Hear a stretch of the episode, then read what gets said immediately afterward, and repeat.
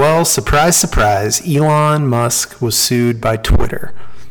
Who didn't see that coming? So, Twitter sued Elon in Delaware court on July 12th to force him to buy the company at $54.20 per share. Musk has made a number of bold statements claiming that he isn't required to buy Twitter eh, for a number of reasons, but he can't simply walk away from this deal despite what he says. Let's review the complaint and the narrative here. Going chronologically here, Musk first bought Twitter about amassing about a 9.1% stake in the entire company violating securities laws in the process because anything above 5% he would have had to disclose within uh, a certain period, and he didn't do that.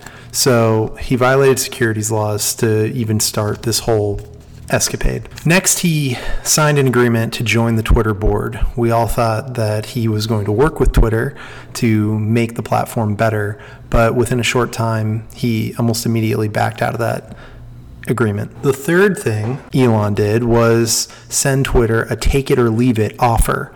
And he threatened too that if Twitter, the Twitter board rejected the offer, that he would submit a tender offer to Twitter's shareholders, basically a, a hostile takeover, if you will, of Twitter. And that offer that he had sent, the take it or leave it, was for $54.20. Note the 420 number within the offer figure, which is, of course, a weed joke.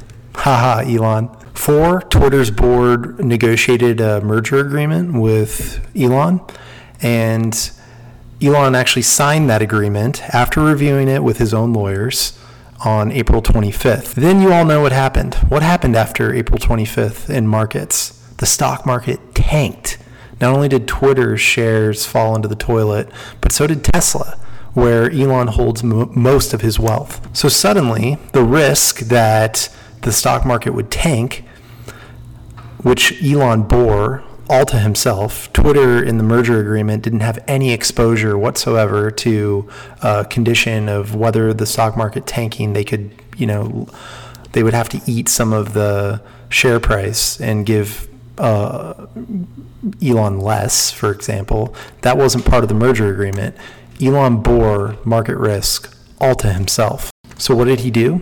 He invented a pretext. He conjured up an issue that he thought could qualify as a material adverse effect, thereby getting him out of the agreement and not forcing him to buy Twitter. Before we get into that, let's first remember why Elon bought Twitter in the first place.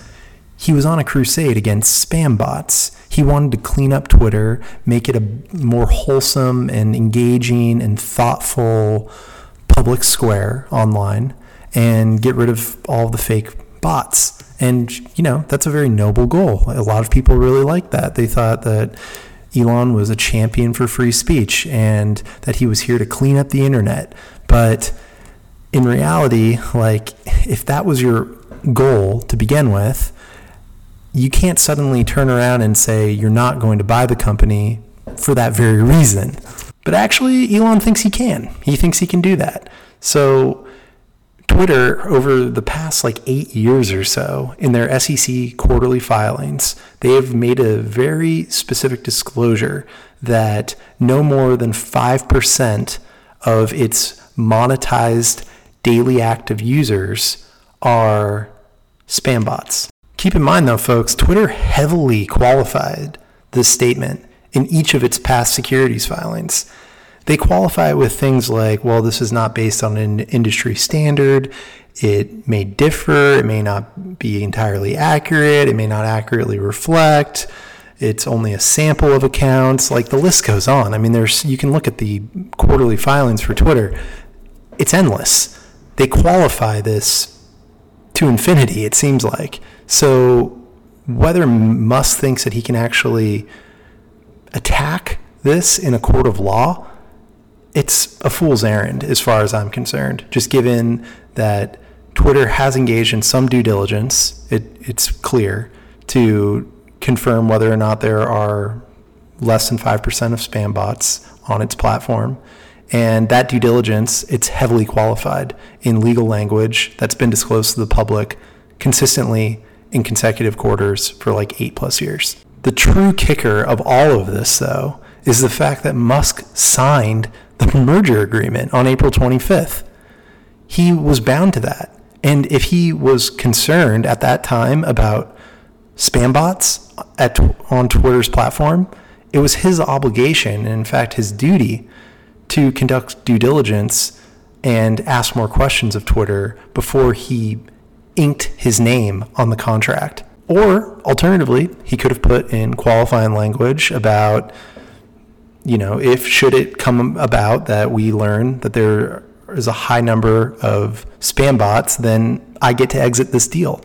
No questions asked. But he didn't do any of that. He signed the merger agreement despite the fact that these disclosures had been made for years on end by Twitter consistently. So at the end of the day, Musk has absolutely no case from my perspective. But this litigation will all come down to the remedy. Will the court force Musk to buy a company he no longer wants, which doesn't seem great for shareholders, doesn't seem great for Twitter, doesn't seem great for Twitter's users if Musk is totally indifferent and apathetic now about owning Twitter? Or will they come up with some other remedy that allows Musk to walk away, paying a fee? Right now, his walkaway fee is $1 billion, which for somebody like Musk is probably a drop in the bucket. Although Tesla has lost a significant amount of value over the past few months as the stock market continues to experience volatility in a bearish state. So, this will all really come down to the remedy. I don't see this court having any sympathy for any of Musk's arguments, which, quite frankly, are ridiculous. And it's amazing that he was able to get a law firm to even coherently put together some of these arguments and file them with the court. We'll be talking about what remedies the court might consider in a subsequent video. So hit that follow and subscribe button and uh, talk to you next time.